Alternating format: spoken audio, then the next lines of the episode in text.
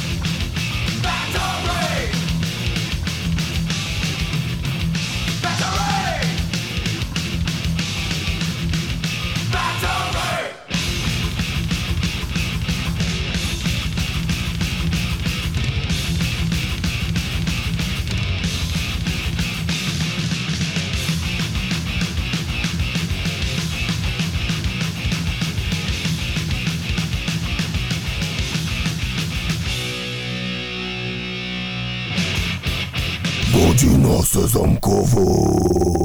Dobry wieczór Państwu, witam bardzo serdecznie ze studia Radia Klank w Chorzowskim Centrum Kultury, gdzie rozpoczynamy kolejne wydanie Godziny Sezamkowej, a dziś wydanie szczególne. Jest ze mną w studiu gość Mateusz Żyła. Cześć Mateusz. Cześć, dobry wieczór Państwu. Co Cię do nas sprowadza? No, mnie, mnie, między innymi właśnie ten numer. To jest niesamowite, wiesz, że y, ile razy już słucha się Battery, y, zawsze ciary, zawsze ciary, y, wszędzie. W 1987 roku Metallica zagrała w katowickim Spodku dwa koncerty. Było to 10 i 11 lutego i za każdym razem Battery otwierał setlisty tego zespołu. Y, Tak, no znakomity otwieracz. Co prawda ja najbardziej lubię płytę Justice for All, natomiast no Master of Puppets y, jest nieprawdopodobną płytą. Przyjechali y, praktycznie na świeżo, żeby przedstawić ten repertuar. Nie tylko ten, jak się okazało, ale, ale Master of Puppets, Battery, y, no niesamowite, niesamowite. Podobno zagrali zresztą ten numer trzy razy szybciej niż w oryginale, więc wyobrażasz sobie, co się musiało dziać wtedy? Czyli on z pięciu minut zszedł gdzieś do około dwóch. O, może do dwóch i pół. Wow. Y, Mateusz, to wydarzenie, o którym przed chwilą zaczęliśmy rozmawiać, czyli te dwa koncerty w katowickim Spodku, było na tyle istotne, że popełniłeś na ten temat książkę, album. Jak określasz to wydawnictwo? Bo ja na razie je znam tylko niestety z internetu. Ciągle czekam, aż pan kurier zapuka i zrobi mi dzień, jak to się mówi popularnie.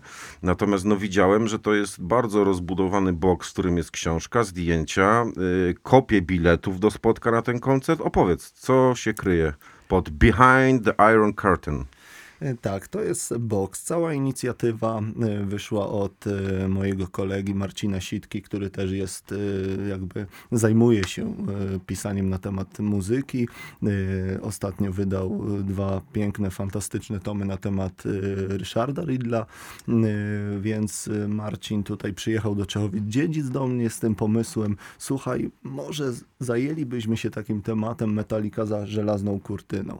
Mm, Więc bardzo fajnie. Akurat je- jestem w trakcie pracy nad biografią zespołu CAD, więc temat w jakimś sensie jest mi bliski. Więc od razu zakasałem rękawy, y, zbierałem materiały, wyjechałem w Polskę, kilka znakomitych spotkań, fantastycznych, rozmowa z tymi ludźmi, różnymi świadkami zdarzeń, y, od organizatorów po fanów, prawda, po muzyków, którzy byli wtedy w spotku. Y, No to, to, to były niesamowicie budujące rozmowy i wiedziałem już w trakcie tych rozmów, że coś myślę, interesującego się zbuduje, prawda? E, oprócz tego Marcin e, zajmował się tą stroną całą wizualną, e, czyli mm, reprodukcję biletów, jest tam reprodukcja krótkiego info, które było dołączone do, do konferencji. My pewnie o tej konferencji jeszcze porozmawiamy. Też słynna Za chwilę, no. tak, Mhm, słynna mhm. konferencja. No więc box, box wydaje mi się jest bogaty, jest obfity w różne fajne gadżety. Także e, no, co, co tu dużo mówić, po prostu zachęcam do, do czytania. Tak jest, Mateusz. y, Ja bym chciał zacząć od y, tego, w którym momencie historii zespołu Metallica ci czterej dżentelmeni lądują tu u nas y, w Polsce i robią sobie to słynne zdjęcie na Gierkówce. Y, y, W którym momencie Metallica jest y, w tym 87 roku? E, No wszyscy, wszyscy myślimy tu o Master of Puppets, Tak 1986 rok, wspaniały album, e, wszystko idzie zgodnie z planem Metallica w kierunku szczytu, prawda? No i wtedy 26 dzień września, e, koncert w Sztokholmie, no i, i ta słynna trasa już w kierunku Kopenhagi i niestety Cliff Barton ginie w wypadku. A Barton miał niesamowity posłuch w tym zespole, już chyba e, żaden późniejszy basista. To na pewno. Nie, no, no, słyszymy zresztą po Justice for All po brzmieniu, że, że już bywało różnie, natomiast, natomiast ten Barton był niesamowicie poważany przez chłopaków. To o tym e, w zasadzie to dokumentuje każda biografia Mhm. Metaliki. E, No i tak szybko chłopcy się otrząsnęli. Już w listopadzie Jason Newsted e, zagrał pierwsze koncerty w Stanach z Metaliką. E, Oni przyjeżdżają do Europy w styczniu 1987 roku, grają tu w krajach europejskich. 8 lutego występują w Holandii na festiwalu i wreszcie, wreszcie przylatują tutaj do, do Polski 10 lutego. Wtedy w 87 roku to był wtorek. To był wtorek. I oni, oni lądują w, y, w Warszawie i, i, i resztę trasy na, na południe, na Śląsk pokonują już y, w, z autokarem, autobusem? Jak to było? Tak, tym słynnym Orbisem, prawda? Mhm. E, Więc towarzyszył im w tej podróży tłumacz, czyli pan Roman Rogowiecki. Pan Roman Rogowiecki również się wypowiada w tej książce. Bardzo się cieszę, że udało się tę osobę zaprosić do tego projektu, więc wiele ciekawostek od pana Romana słyszymy tutaj. Między innymi zdziwiło pana Rogowieckiego to, że oni w takich e, cieniutkich kurteczkach przyjechali wtedy do Polski, a w Polsce no, mróz e, nie popuszczał, było ostro podobno, N- no ale atmosfera była chyba tak gorąca w Polsce, że, że chłopcy szybko zostali rozgrzani. Tutaj. Ty wer- zweryfikowałeś tą informację, na którą ja się natknąłem, że oni już mieli być w Polsce w 86, tylko właśnie ten tragiczny wypadek z Bartonem y, spowodował przesunięcie tych koncertów? Tak, y, w książce również się wypowiada pan Andrzej Marzec, czyli szef Pagartu, który sprowadzał wtedy te największe gwiazdy zachodnie. On miał doświadczenia już y, między innymi z Iron Maiden. Y, Zresztą Maideni bardzo dobrze tu się wypowiadali o, y, o organizatorach, o tym, co tu się w Polsce dzieje, o tym, jaka jest publiczność. Wszystko jest super i tylko trzeba przebić ten, ten mur, tę żelazną kul- kurtynę, nie ma się czego bać. No i, i tutaj naprawdę y, Metallica chyba, chyba to zobaczyła na własne oczy. Często wspominają ten koncert. No a takim symbolem już jest ten wpis na Instagramie Larsa Urlicha przed koncertem w Krakowie, bodajże y, trzy lata temu, y, w którym, w którym powrócił pamięcią do tego koncertu i przyznał, że, że wtedy po raz pierwszy zobaczyliśmy, że nasza muzyka może właśnie przebijać te żelazne wszelkie kurtyny, prawda? Nieważne Mhm. jaka jest opcja polityczna, jakie systemy, jeśli muzyka jest wartościowa, e, no to ona sobie wszędzie poradzi. Spodek wypełniony po brzegi dwa razy i 10-11 lutego, co oznacza według y, mojego y, researchu, y, to, że było około 8-9 tysięcy ludzi, tak? Tak, no pewnie było więcej, prawda? Mhm. Bo chyba już nie pamiętam kto, ale któryś z fanów y, wypowiada się w książce, że takiego ścisku na płycie y, nie doświadczył ani wcześniej, ani później. A bywał na Metalmanii, bywał na późniejszych koncertach, które przecież gęsto i często się organizowało wtedy w Spodku. Yy, I po prostu mówi, że hala była tak nabita, że, że naprawdę nie można było się ruszyć wtedy. Yy, Więc, więc myślę, że te, ta frekwencja oscylowała wokół no, dwa dni 18 tysięcy. A natknąłeś się na jakieś historie, żeby tam, wiesz, było jakieś wpuszczanie boczkiem bez biletu za flaszkę? Były takie typowo dla PRL-u klimaty? Wiesz co, być może były, na pewno z... Nikt się je- nie przyznał oficjalnie. Tak, na pewno e, ciekawą historią jest historia chłopaków e, z Olsztyna. Oni już tu przyjechali poważną brygadą. Musimy pamiętać, że e, to już był ten czas, kiedy brygady metalowe e, no, pokazywały się mocno na koncertach. Tutaj legendarną już jest e, ta brygada szczecińska. Natomiast mówię o Olsztynie. No i Olsztyn przyjeżdża po wielu tam e, niespodziewanych sytuacjach w trakcie podróży. Ja bym tu nie chciał wszystkiego ujawniać, ale naprawdę starcia z milicją. Ale w książce to będzie tej tak, przygody. wszystko super. jest, wszystko jest Mhm. opisane. Y, Ale pytasz o te, o te wejścia. No, były też takie bilety bezpłatne. Jeden taki cwaniaczek chciał y, pocisnąć, y, kolokwialnie mówiąc, te bilety bezpłatne, ale zarobić na tym. No ale Mhm. trafił niestety na brygadę olsztyńską, która no, rozprawiła się z, gościem szybko.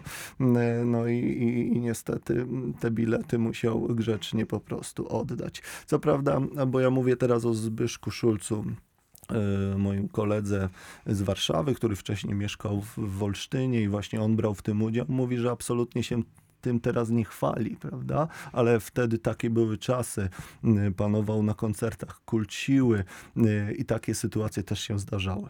Właśnie a propos tego kultu siły, sporo informacji o demolowanych pociągach, demolowanych tramwajach. Też masz y, to udokumentowane jakoś? Te Tak. demolki po drodze? Tak, i tutaj mm, bardzo mm, wydaje mi się interesującą opowieścią jest opowieść dwóch mm, moich kolegów ze Szczecina. Między innymi y, Marcin Grzegorczyk z zespołu Lebowski Andrzej Hubkiewicz. Oni wtedy mieli po 15-16 lat. Rodzice pozwolili im pojechać do Katowic ze Szczecina właśnie. No i dzięki y, ich relacjom znamy y, tę historię. No to był pociąg nazwany pociągiem Widmo. No, Nawet o tym w telewizji mówiono, że, że ze Szczecina w kierunku Śląska jedzie pociąg Widmo. Y, No więc y, Szczecin y, rzeczywiście rządził wtedy i chyba nie było zbyt bezpiecznie jechać z nimi w jednym pociągu. Jeden z fanów, bodajże Mietek Rybka z Sochaczewa, mówił, że później oni porzucili jakby koncerty na rzecz meczów piłkarskich, co jest zresztą możemy się domyślać. Nie? Natomiast z drugiej strony, no to byli na pewno też wielcy maniacy metalowi, siedzący w, w undergroundzie. Też musimy powiedzieć, że ten underground też rósł w siłę. Przecież 86 rok, no to pierwsza metalmania. Ja na pierwszej metalmanii już występuje Vader raczkujący. Pojawia się też y, powoli Imperator. To znakomite zespoły. Zresztą szkoda, że Imperator na przykład nie zrobił kariery y, światowej. Na miarę Y, Vadera, co? Tak, choćby, choćby tak, bo repertuar na pewno mają y, świetny. Okej, Mateusz, y, to, to, to była taka skala zniszczeń, to rzeczywiście, wiesz, te watachy metalowe się przetoczyły przez Górny Śląsk, niszcząc i grabiąc wszystko na swojej drodze? Nie, no oczywiście jest to przes przesadzone, jak to czasami, czasami, Mhm. a raczej często bywa w mediach, że coś jest koloryzowane, natomiast rzeczywiście szyby poszły y, w pociągach, y, a właściwie w tym pociągu y, ze Szczecina w kierunku Śląska. On zresztą miał przystanek w Warszawie, tam się te brygady po prostu łączyły. Ciekawy jest przystanek w Częstochowie, a już na pewno w Sosnowcu, kiedy ci wszyscy metalowcy są po prostu zaproszeni na peron przez zomowców. No i akurat brygada z Olsztyna nie dotarła, właściwie spóźniła się na koncert przez to, że, że wylądowała na dołku. Także to są, wiesz, ta historia jest nie tylko historią koncertu, ale też ona ma wiele wymiarów jakby i to jest, to jest niesamowite dla mnie, dla kolesia urodzonego y, później troszeczkę, prawda, że koncert może być y, takim fenomenem socjokulturowym, zjawiskiem socjokulturowym. Nie tak teraz wsiadamy do wygodnych y, samochodzików, jedziemy pod same bramki, wchodzimy, koncert i grzecznie wracamy. No takie są czasy, dlatego ja wybrałem y, może świadomie dalej wędrówkę pociągami, bo w, chyba w pociągach się dzieją też fajne przygody. Ale Po- ty tak podskórnie tęsknisz za tym klimatem Nie. 80 lat? Tym Ym. takim, wiesz, nowością? nie mogę tęsknić, bo tego jakby nie znałem, nie doświadczyłem, prawda? Y, Można powiedzieć, że ja przyszedłem na świat w symbolicznym roku, czyli w 1989. Na tym koncercie w 87 był mój tata, y, więc y, ten koncert się przewijał w tych opowieściach domowych i, i wiesz, to wtedy traktujesz trochę w kategoriach takich bajkowych, legendarnych, nie? A właśnie moim zadaniem było rozprawić się trochę z tymi legendami, Mm. dlatego mamy y, opowieści z różnych perspektyw, nie tylko jednej, tylko prawda, organizatorzy, muzycy, fani, Dziennikarze. e, dziennikarze oczywiście, więc, więc wszystko to się jakby tutaj y, wiąże w jedną całość, a z drugiej strony opowieść jest jakby y, wielo złożona, bardzo złożona. No to z tego, co mówisz, to jest y, y, bardzo wielu narratorów w tej opowieści, tak? Czy to jest tak, że ty się wcielasz y, w postać fana, który jedzie z tego Szczecina, albo czy ty po prostu przytaczasz wiernie ich relacje? Jak to jest zbudowane? Nie, ja, ja skromną rolę narratora mm, przywdziałem. Aha. E, ale w zasadzie w 85% oddałem głos świadkom tych Świadkom, wydarzeń. I to mhm. jest najważniejsze. Ja oczywiście się dzielę tymi faktami, takie robię podłoże historyczne, natomiast e, opowiadają głównie świadkowie wydarzeń. Moim zadaniem było oczywiście zebrać te opowieści, umiejętnie je poselekcjonować, posklejać tak, żeby e, opowieść była, była ciekawa, interesująca. Czy takowa jest, no to muszą ocenić czytelnicy. To ja ci powiem, jak już to w końcu dorwę swoje łapska. Y, Natomiast słuchaj, jak ważne to było wówczas wydarzenie? My potrafimy dzisiaj to do czegoś porównać? Jaka była skala, wiesz, dla, dla, dla, dla kultury rockowej w Polsce tego wydarzenia? Bo na przykład y, Nergal mówi o tym, że to kolejny kopniak, wiesz, wymierzony właśnie w te mury, w te kurtyny żelazne i tak dalej. Nie wiem, czy on nie przesadza i, i zbyt daleko jakby politycznych tutaj wniosków nie wyciąga. Mnie bardziej by interesował ten aspekt kultury szeroko rozumianej rockowej w Polsce. Wiesz co, y, jak już przywołałeś Nergala, bardzo się cieszę, że właśnie Adam, y, Peter, y, Piotr Wiwczarek z Vader oraz y, Wacław Wokiełtyka, Decapitated i Machine Head, że super, że zgodzili się, przecież to są ludzie bardzo zagonieni, zapracowani, ale zgodzili się przeczytać jeszcze w PDF-ach tę historię i, i napisać kilka słów. Mnie się bardzo spodobało, jak Peter porównał to wydarzenie. Do, prawdopodobnie było to tak ważne wydarzenie, jak dla naszych ym, Przy- ojców przyjazd de, de Rol, Mhm. nie, nie, nie, przyjazd Rolling Stones. Rolling Stonesów, prawda? Y, Te słynne koncerty w y, w kongresowej. sali kongresowej, tak. Także, y, a jak ważne to było wydarzenie? Bardzo ważne, no bo przecież tu przechodził wtedy to cyklon, tornado metalowe. Mamy 85 rok, to już Jarocin, y, tam y, pojawiają się już zespoły metalowe, jest cały dzień metalowy, on jest później rozszerzony na Jarocin w 86 roku. Natomiast wcześniej odbywa się Metalmania w kwietniu 1986 roku i tu już pojawiają się nasze zespoły. Ja wymieniłem Vader, ale przecież Test Fobii, jest Dragon, y, no i nasz Kat. Kat, Mhm, który mhm. przecież wystąpił dwukrotnie przed Metaliką wtedy w Spodku. No i później ci metalowcy, hordy metalowców otrzymują wiadomość, że przyjedzie wielka metalika. Y, No jeszcze nie tak wielka w tym rozumieniu, jak, jak to teraz jest, bo oni jeszcze byli przed tym czarnym albumem, jak wiemy. Mhm. Ale no coś niebywałego. Co prawda byli już Maideni, Accept, Saxon, ale Metallica i to jeszcze po wypuszczeniu Master of Puppets, no to wyobraź sobie, no przecież strzał prosto w, w nos. Mam też wrażenie, jak y, s- czytałem o tym koncercie z różnych źródeł internetowych, że ci świadkowie mówią o tym dzisiaj, jakby ten koncert był wczoraj. Czy te rzeczywiście te ich wspomnienia są tak dalej żywe, wiesz, tak, tak mocno? I to jest nieprawdopodobne. Y, Jeżdżąc po Polsce, zbierając te informacje, realizując wywiady, patrząc na tych ludzi, to jest niesamowite, że w przyszłym roku świętujemy 35-lecie tego koncertu, a ci ludzie nadal żyją tym wydarzeniem. Oczywiście ich y, życia się pozmieniały, ale jeśli już o tym mówią, to mówią to z wielkimi emocjami prawda? I to nie jest e, reżyserowane. Ja widziałem naprawdę szczere emocje w tych opowieściach, a nawet u niektórych ludzi zaszkliły się oczy. I to jest też dokument tego, jak ważne właśnie było to wydarzenie w Polsce dla tych ludzi. Przecież dwa lata później dopiero się jakby wszystko zmieniło politycznie, ale kto to wiedział jeszcze, jakie były przesłanki? No, właściwie wiemy z dokumentów historycznych i z opowiadań, że y, lata 80., ten stan wojenny, sta, y, kondycja po stanie wojennym, no to taki marazm, szarzyzna, tu Metallica przyjeżdża i, i naprawdę na przykład Paweł Lulis z Wałbrzycha. To jest jeden z tych gości, który, który z Hetfieldem w hotelu Warszawa miał 222. przyjemność, tak, w pokoju 222 imprezować, prawda? I on mówi, że naprawdę to wydarzenie pokazało mu, że świat y, jest wielki, że trzeba tylko troszeczkę odwagi, trzeba próbować i w ten świat y, wyjeżdżać, starać się go poznawać i, i tak też jego późniejsze życie wyglądało. Ja się cieszę, że Paweł przyjedzie do Tychów.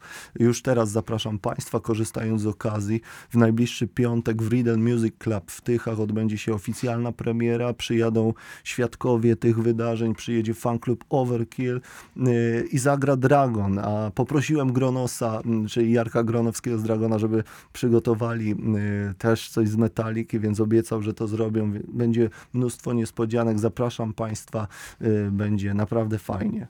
Proszę Państwa, y, takie sakramentalne, radiowe, szkoda, że Państwo tego nie widzą, ale Mateusz, kiedy o tym wszystkim opowiada, on tym tak strasznie żyje, jak on by stał stłoczony na tej płycie spotka. Naprawdę, ty człowieku tą książkę napisałeś z pasji, z serducha. No, staram się, wiesz, żyć w ogóle pasją, nie kalkulować, tylko robić to, co się kocha. Y, Więc y, być może to są też nawyki takie nauczycielskie.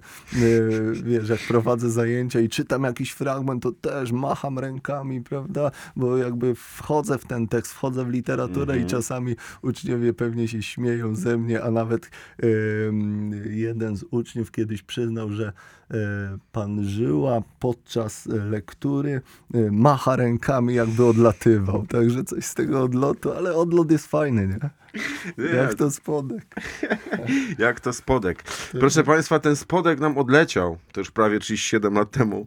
Yy, natomiast my tu już przywołaliśmy zespół Kat i, i, i jego wokalistę Romana Kostrzewskiego. To co, ja teraz zaproponuję mały muzyczny przerywnik. Będzie to kawałek Czarne Zastępy zespołu Kat, którym Kat zaczął ten swój yy, koncert przed Metaliką o godzinie 18, zarówno 10 jak i 11 lutego, prawda? Tak, y, zresztą Kad miał zwyczaju wtedy otwierać y, swoje koncerty tym utworem, co słyszymy choćby na płycie 38 minut z życia. No, Czarne Zastępy to jest też świetny numer. Także piosenka jak najbardziej z epoki, w której się dzisiaj poruszamy. Wracamy do rozmowy za niecałe 4 minuty.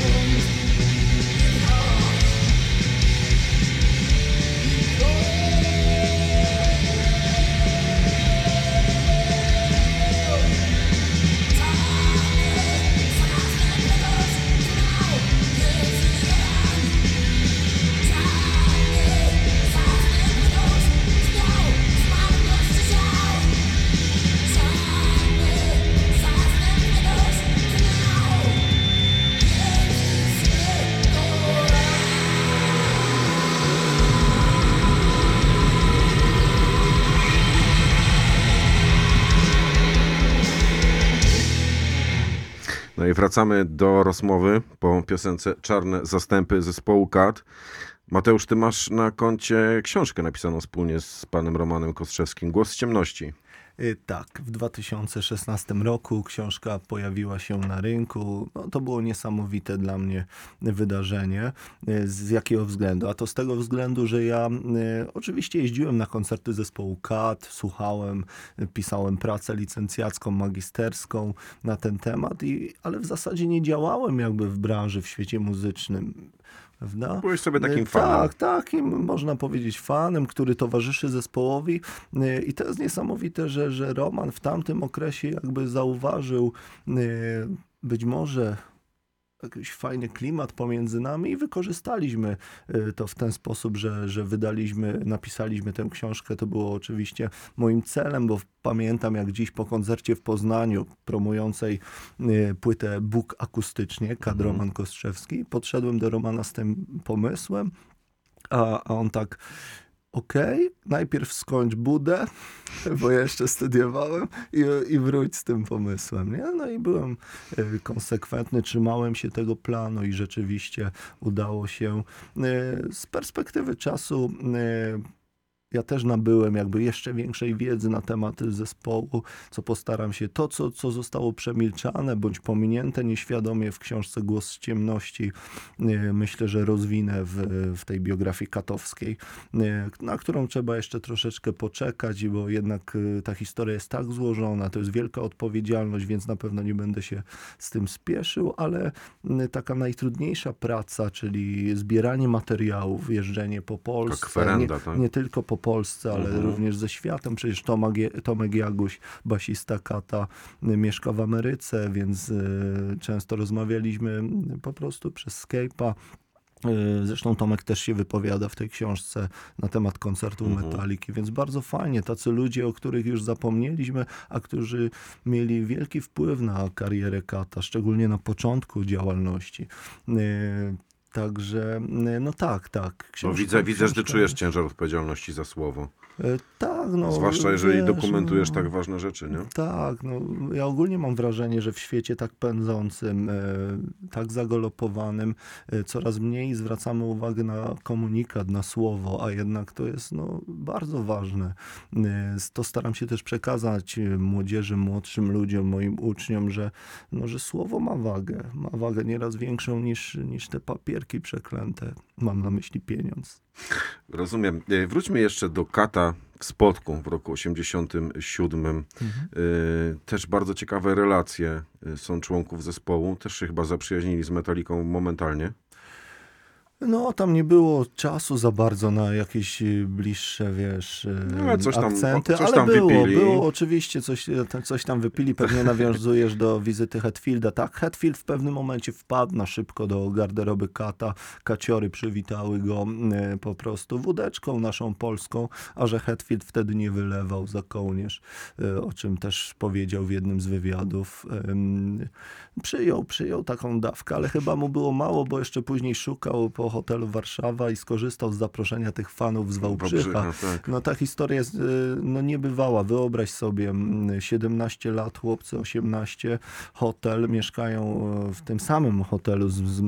No i to oni to sprytnie przewidzieli, nie? Tak, sprytnie. Oni już na etapie zakupu biletów przewidzieli, że Metallica będzie spać w hotelu Warszawa. Tak, tak. No i wyobraź sobie już tacy załamani, jest noc. Oni zresztą o tym opowiadali już w filmie y, W rytmie wolności. Był taki na kanale Plus Mhm.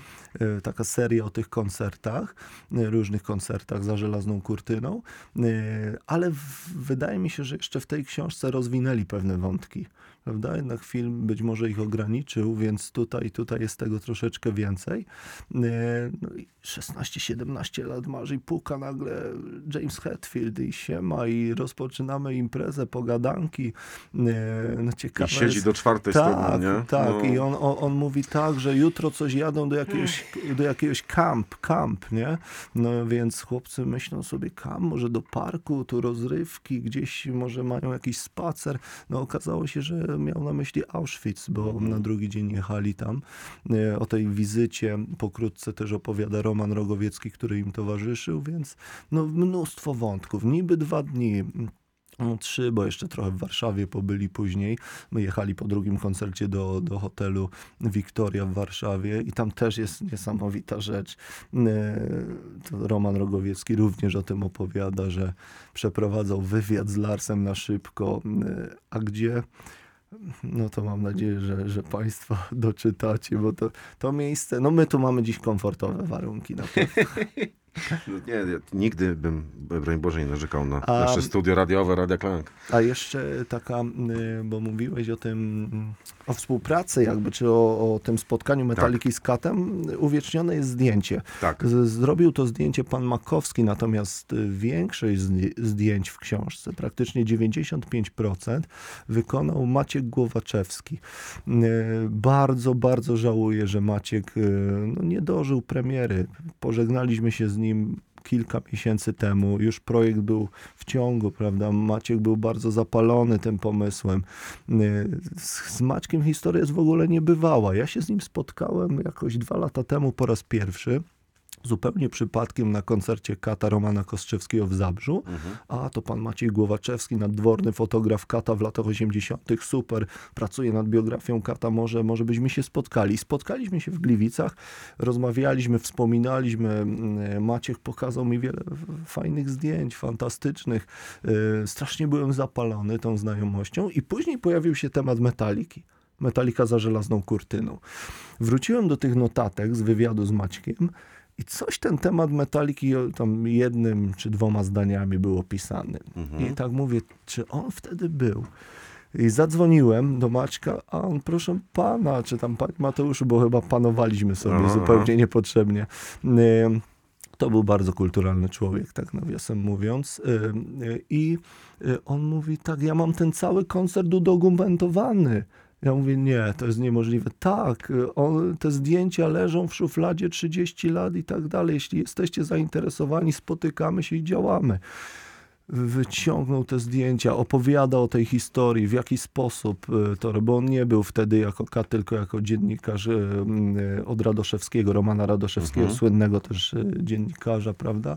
Więc no niesamowite. No i tutaj premiera, świętujemy, przygotowujemy się do druku, no i no i niestety y, otrzymałem też od y, Marcina Sitki, wydawcy, który był w kontakcie już z Maciejem. Maciem, dz- Maciej dzwonił już do niego ze szpitala.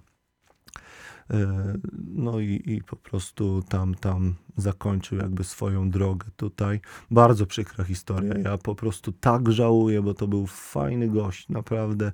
I, i coś, co trzymał tak długo, wreszcie ujrzało światło dzienne. Takie świadectwo.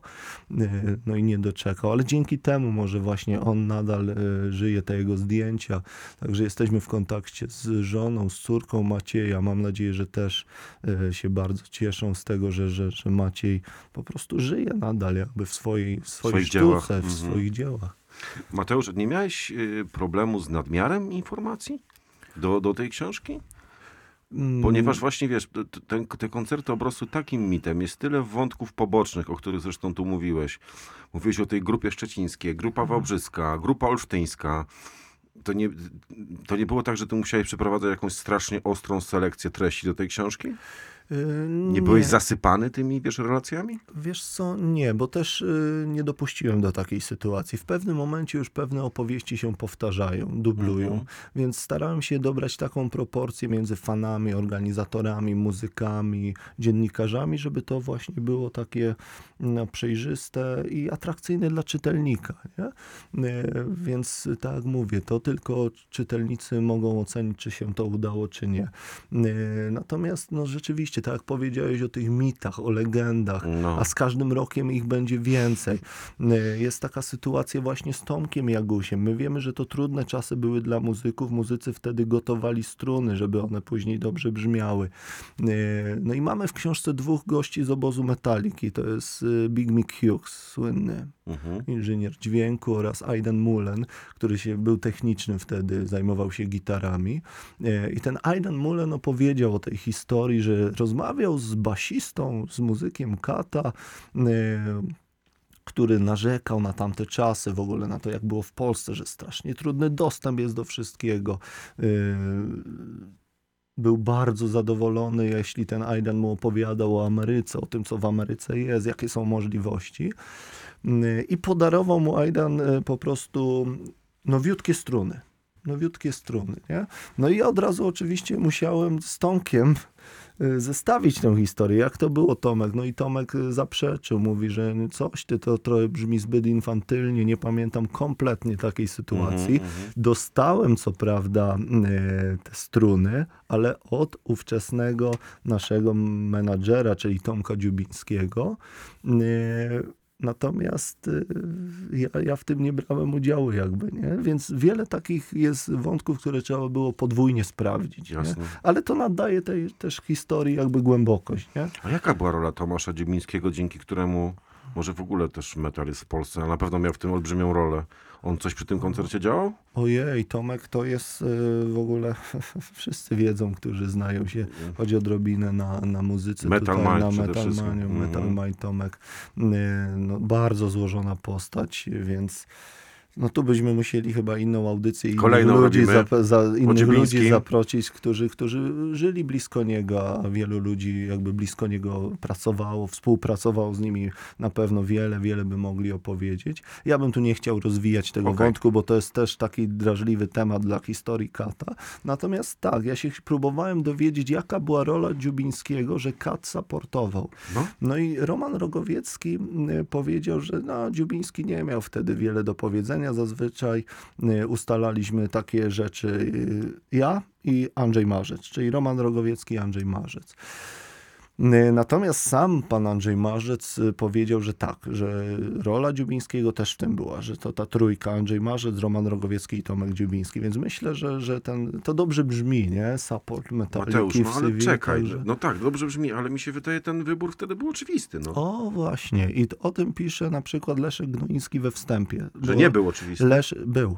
E, Leszek Gnoiński napisał słowo wstępne, za co mu bardzo dziękuję. Pozdrawiamy pana tak, Leszka. Pozdrawiamy Leszka Gnoińskiego. Y, Świetny, bardzo zasłużony dziennikarz i dzięki jego książkom naprawdę część polskiej kultury jest zachowana. Super sprawa i dla mnie to też jest Dla mnie jest dużym zaszczytem, że czasem mnie posłucha i mi coś tam napisze, wiesz. No, bardzo fajnie się z tym Także czuję. Panie był- Leszku, uszanowanie. To był też y, tutaj y, fajny pomysł y, Marcina Sitki, y, wydawcy, więc fajna taka współpraca ogólnie między, Mhm. między wszystkimi. Bardzo miło wspominam w ogóle pracę nad tą książką. Wracając do właśnie Leszka Gnońskiego i słowa wstępnego. Mówi, że Kat był wtedy absolutnym numerem jeden, jeśli chodzi o metal, prawda?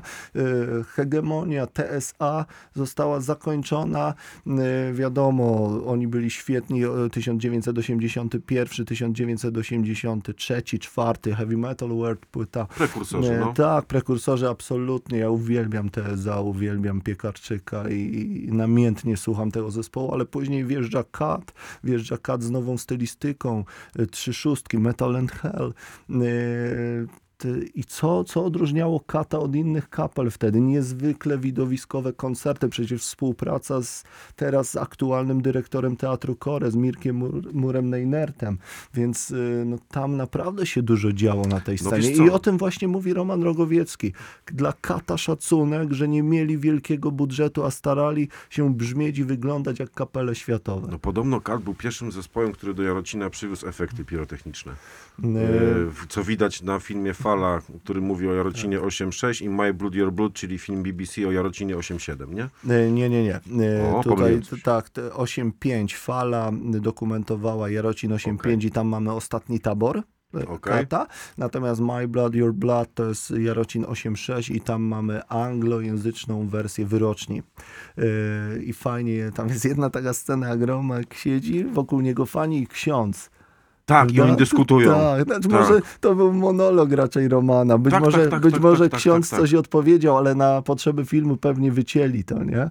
To dobrze, dobrze mnie naprostowałeś. Fala 8.5, a My Blood Your Blood 8.6. 8.6, Tylko tam w My Blood Your Blood, tam mm, te relacje koncertowe, one chyba nie są kręcone w ogóle z Jarocina, tylko one mają takie formy bardziej teledysków. Nie wiem, jak to y, panowie z BBC robili, ale tam y, samych, samych zapisów koncertu z Jarocina jest dosyć niewiele. Ale- Więcej fali jest tego. Ale ciekawy film. No, bardzo, bardzo. bardzo. lubię ten film. y, Z...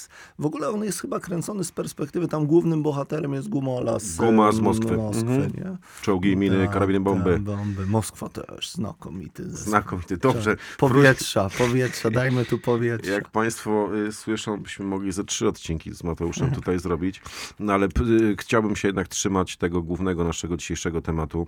Y, wiem, że wystawiłeś jeden z egzemplarzy, y, oznaczony nieprzypadkową liczbą 666 na aukcję na pomoc dla Romana Kostrzewskiego, który ma bardzo poważne problemy ze zdrowiem.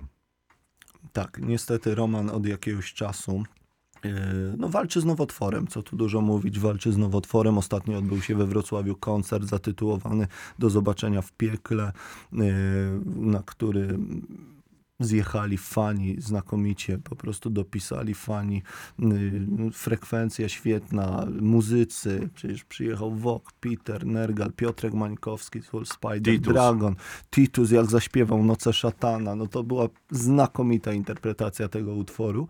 No, bardzo fajne wydarzenie i tak pokazujące też to, że, że ten show biznes nie musi być y, po prostu tylko wyścigiem, jakąś konkurencją, jeśli można mówić w ogóle o show biznesie w Polsce, nie znam się na tym.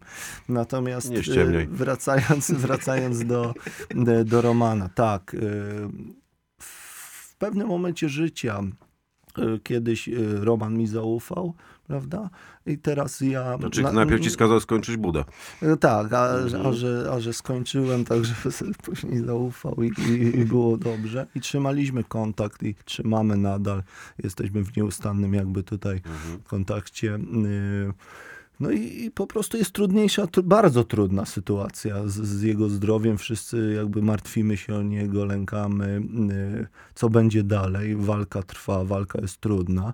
Jeśli mogę dołożyć jakąś cegiełkę, możemy, bo tu w liczbie mnogiej muszę mówić ja i wydawca, y, no to wpadliśmy na pomysł, że ten y, box z numerem 666 y, który pierwotnie chcieliśmy sprezentować y, Adamowi Darskiemu, y, jednak y, pójdzie y, na aukcję. Bardzo się z tego cieszę i mam nadzieję, że również fani dopiszą y, i, powalczą o to, bo to naprawdę symboliczny boks. Tych boksów jest tylko tysiąc numerowanych, prawda? Więc ten y, boks 666 y, będzie licytowany, poddany pod licytację, szczegóły y, w tym tygodniu i działamy w sprawie. Kat y, w Spodku też był wtedy, nie? W tym 87 roku po płycie 666. To też taka E, mała klamra się tutaj e, O tworzy. właśnie, tak, tak, No. tak. E, Płyta 666, 1986 rok, Mhm. pierwsza Metalmania, później Metal Battle, przecież oni kończyli ten rok wspólnym występem z Turbo w Spodku i później właśnie Metallica. No tak na deser można powiedzieć. Mm, Mateusz, proszę powiedz, czy jeszcze można nabyć y, boksy drogą kupna? A jeżeli tak, to gdzie? Tak, jest specjalna strona, zapraszam wszystkich na fanpage Metallica Poland y, 1987 Behind Iron Curtain y, i tam jest odnośnik do strony, gdzie, gdzie można nie tylko boksy kupić, bo jeszcze y, wydawca zadbał o to, żeby, żeby były koszulki pamiątkowe, żeby był plakat, także, także każdy zainteresowany będzie sobie mógł wybrać swoją opcję. Y, No ja tylko dodam, że, że, że szybko to wszystko schodzi, więc, y, więc zachęcam po prostu ludzi, bo, jest to, wydaje mi się, już, już nie, niekoniecznie odwołuję się do treści, bo po raz trzeci to powtórzę, to zawsze czytelnicy ocenią, ale jako rzecz, jako można powiedzieć, taka wartość gadżeciarska jest, jest, jest, wydaje mi się, wysoka, fajna. A powiedz mi, jak już ten tysiak mm, numerowany zejdzie w tej sprzedaży internetowej, wy to chcecie później puścić do normalnej dystrybucji jako książkę? Jaki jest plan? Nie chciałbym na razie o tym mówić, wiesz, Aha, publicznie. aha, zobaczymy, zobaczymy, jak, jak się zakończy sprawa z tymi boksami. Mamy kilka planów dotyczących y, przyszłości tego tytułu. Ale, Nie ale nie chcemy, na razie, na razie nie chcemy zdradzać, natomiast wierzymy, już y, podjęliśmy zabiegi, żeby po prostu box o numerze 001, nie, 0001, ten pierwszy otrzymali, no, żeby otrzymała Metallica, to będzie fantastyczne spełnienie marzeń, jakby taki James Hetfield czy Urlich, nie wiem, Kirk Hammett też, który grał, y, trzymali to w ręce i poznali, y, bo być może tak, Lars w tym wpisem na Instagramie powiedział, napisał, że, że to był ważny koncert, ale być może nie zdają sobie sprawy, jak ważny z naszej perspektywy, nie? Ale wiesz co, te wywiady robione z Metaliką w czasie tych bardziej współczesnych wizyt w Polsce, y, oni wracają często do, do tych wizyt spotku. Podkreślają, w jakim budynku ciekawym zagrali. Pamiętają też tą imprezę z fanami później w hotelu. Gdzieś tam się te wspomnienia u nich pojawiają. Wiesz, dla takiego zespołu, który tyle lat gra i zagrał tyle setek, tysięcy koncertów, to jednak ten, te Katowice też chyba miały szczególne miejsce w ich serduchu i w No ich tak. pamięci. E, Tak, no, pierwsza wizyta za żelazną kurtyną. Musimy to po raz kolejny powtórzyć, ten motyw przewodni. Dlatego e, w, w słowie końcowym, który napisałem w tej książce, wspominam o takim zapalniku też do tej książki, do, o tym bodźcu. A co było tym bodźcem? Proszę Państwa, w, w biografii Bez Przebaczenia Metaliki. Mhm. ta, jest po prostu napisane takie zdanie, że w 1987 trasa wiodła tam, wymienia kilka krajów europejskich, przez Polskę i jedzie dalej. Ja mówię, jak to? Pierwszy koncert Metaliki za żelazną kurtyną i o, nawet, wy jednym nawet zdaniem. jednym zdaniem. To też jest e, bardzo symboliczne, że, że po prostu no, Amerykanie czy Brytyjczycy, bo to akurat e, Brytyjczyk, e, inaczej spoglądają. My często, i to jest też nasza trochę przypadłość, że patrzymy na, na świat z naszej perspektywy, nie? Z naszej, że my jesteśmy tutaj pępkiem świata, a tak naprawdę, cho, na przykład dla Rosjan, ostatnio czytałem wywiad chyba w Wyborczej, czy gdzieś z Leszkiem Millerem, yy, już y, abstrahujmy od jego tam życiorysu, biografii, wywiad bardzo ciekawy i mówi tak, że no my prężymy muskuły, a tak naprawdę dla Putina na przykład Europa się zaczyna w Berlinie, nie w Warszawie, nie? O tym możemy oczywiście też godzinami gadać i, i tu już otwieram nowe wątki i pewnie mnie będziesz do portu zawijał, więc No kończ. niestety, nasz rejs ma ograniczoną liczbę yy, czasu, a też jakby też pamiętam, że ty musisz wrócić do domu dzisiaj. To też mam gdzieś niestety ciągle yy, z tyłu głowy. Mateusz, i taki jeszcze wątek mnie strasznie interesuje. Jakieś reperkusje, jakieś reakcje władz PRL-u na ten koncert. Coś się wydarzyło po tym? Czy, czy co, na coś trafiłeś? Coś Nie. spektakularnego? Nie, nie, to wiesz... Albo jakieś, wła- wiesz, z IPN-u wyciągnięte Więc zapiski IPN-u, z ZOMO, coś tam. Znkomita jest książka y, Jarocin w obiektywie Tak. bezpieki, Posiadam. pewnie znasz, nie? Bardzo fajne, ciekawe dokumenty. W jaki sposób y, władza kontrolowała, czy próbowała kontrolować to zjawisko. Mnie No, najbardziej te przecież- opisy subkultur tak. tam bawią, są Przecież to jest, świetne. to jest przecież dokument, że oni się kompletnie na tym nie, nie znali, nie, nie, w ogóle nie wiedzieli, co się dzieje. I wiesz, gdzieś tam sobie e, szarpi druty nie grają, młodzież się wyszaleje, będzie spokojnie. Nie? Także myślę, że, że tu nie było jakiejś Nie było, nie? reakcji. No. Generał nie miał nie, Nie, nocy przez nie, Metallica w nie. spotku. Bardziej, bardziej mu się chyba nie spodobał e, utwór Pierwszy Karabin zespołu TSA, który zdjęli z anteny wtedy. Powiedz mi jeszcze, jeżeli, jeszcze mamy kilka minut, Tak. jeżeli możesz, jaka była rola fanklubu Metalliki w powstawaniu tego dzieła, czyli Overkill? E, Kibicowali, bardzo Mhm. kibicowali. Na początku w ogóle jak się zabierałem do pracy, powstał w ogóle ten pomysł, no to ogłosili to na swoim profilu, więc y, na pewno byli taką bratnią, dobrą duszą. Y, No i wierzymy, że teraz pomogą też troszeczkę w tym, żeby to dzieło poszło nie tylko w Polskę, ale też w świat, bo wiemy, że fanklub Overkill no, ma kontakty z, innymi fanklubami w świecie, a, a szalikowców Metaliki jest mnóstwo. Także, że po prostu pomogą y, w, w spopularyzowaniu tego, nie? Żeby to dotarło ten 0001 No, we tak. właściwe Także ja się cieszę, że, że, że przyjadą członkowie fanklubu w piątek do Music Riddle. Będzie okazja wspólnie porozmawiać, y, po, poświętować, bo to też pewnie ich y, sukces też jest. Nie? No i ta konferencja, bo zapowiedzieliśmy chyba w pierwszym wejściu o tej Mhm. konferencji, ona się przerodziła w jakiś taki, jakąś taką laudację metaliki chyba, nie? Wiesz, y, konferencja i, i widzisz, i tu też o konferencji różne są zdania. Niektórzy mówią, wow, było bardzo żywiołowo, super, nie? No. Natomiast y, na przykład Maciej Głowaczewski mówi, a wyglądali trochę na zmęczonych, musieli y, ostro y, pobalować y, nocą, nie?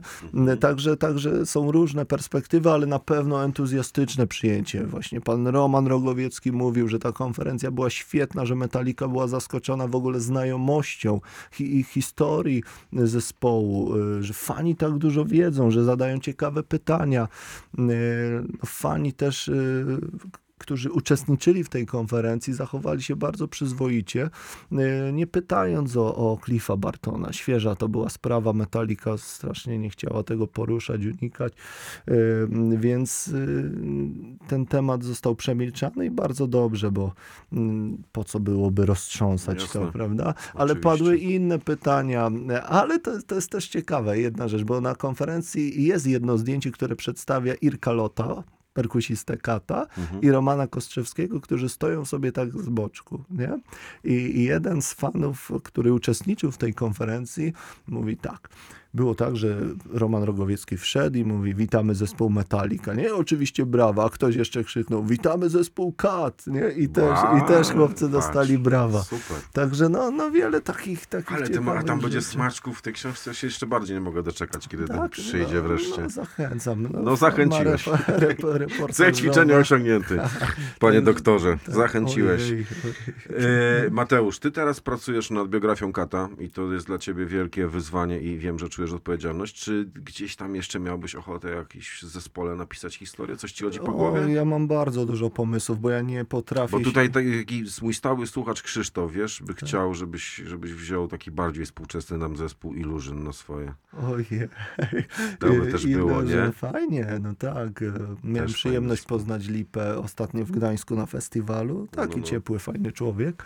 Natomiast e, skupiam się teraz na tej biografii Kata. Bardzo A chciałbym... to będzie takie, to jest takie twoje, twoje dzieło życia? No, Do, oj, to- dotychczasowego, dotychczasowego. A, Ta biografia Kata to będzie takie coś? Czujesz takie ponieważ, coś? Ponieważ bardzo długo już nad tym pracuję jakby, Mhm. nie? Więc y, wiesz, ja muszę łączyć jakby. Mam zajęcia w szkole, zajęcia ze studentami. Y, Ten czas, doba ma tylko 24 godziny. Ja nad tym ubolewam. W ogóle mogłaby być dłuższa. Więc to też wszystko trwa, nie? A wcześniej mówiłem o od- odpowiedzialności za słowo, więc y, no trzeba będzie troszkę poczekać, ale oczywiście jakieś tam pomysły już, y, już są w głowie, a, a mogę zdradzić tak tylko leciutko, że, że już pracuję też nad czymś obok biografii Kata. Tak, ale to jest jeszcze za wcześnie, żeby, żeby o, tym, o tym mówić. Także, także fajnie. A tak to wiesz, literatura żyje literaturą. Jadąc tu do ciebie, y, przeczytałem sobie bardzo mm, fajny wywiad z, z Preissnerem. Naprawdę świetny wywiad. I ty puścisz utwór za chwilę, bo mi już zdążyłeś. Wiesz co, wiesz jak zrobimy? Bo ja patrzę, tam za tobą jest zegarek cały czas, Tak. który jest takim katem, nomen omen. Czyli co, my już musimy kończyć. I ja tą piosenkę, o którą się mówiliśmy, a to jest proszę państwa For Whom the Bell Tolls, czyli wielki hymn Metaliki. Ja po prostu jutro, Mateusz, wrzucę do tego naszego odcinka i to w tej wersji do słuchania Spotify Mixcloud będzie, Mhm. a my jeszcze mamy dwie minuty, żeby pogadać. Okej, czyli poświęciłeś metalikę na nasze wypociny. Wiesz co? Nie no, wybaczą nam tego. Ja myślę, że to im nie jest tak bardzo potrzebne. Aha, bo For Whom the Bell Tolls można sobie posłuchać. Można, jest bardzo też z tego okresu, z tego czasu, przecież Cliffem y, All jest, Tak. te, te wersje są na Tak, żywo na tak, YouTubie do znalezienia. Także proszę Państwa, jak ktoś nas słucha już później z odtworzenia tak zwanego podcastu, to po tej naszej rozmowie ta piosenka zagra, a słuchacze, którzy są z nami na żywo, no sorry. Ale widzisz, For Whom the Bell Tolls nawiązuje oczywiście do historii literatury. Mhm. Prawda? Komu bije Tak dzwon. jest.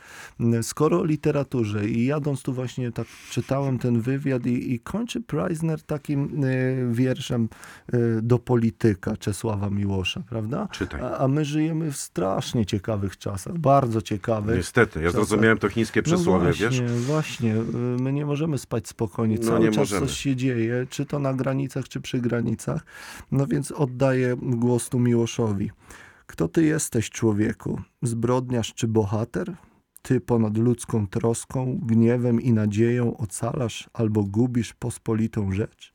Ciemność nadchodzi, Ale Preisner kończy pięknymi słowami: Nadzieja w tym, że każda noc się kiedyś kończy. Pięknie. Pięknie. Dziękuję, Mateusz. Dziękujmy Miłoszowi za to, co napisał. Nie wyobrażam sobie, że można było tę rozmowę podsumować lepiej.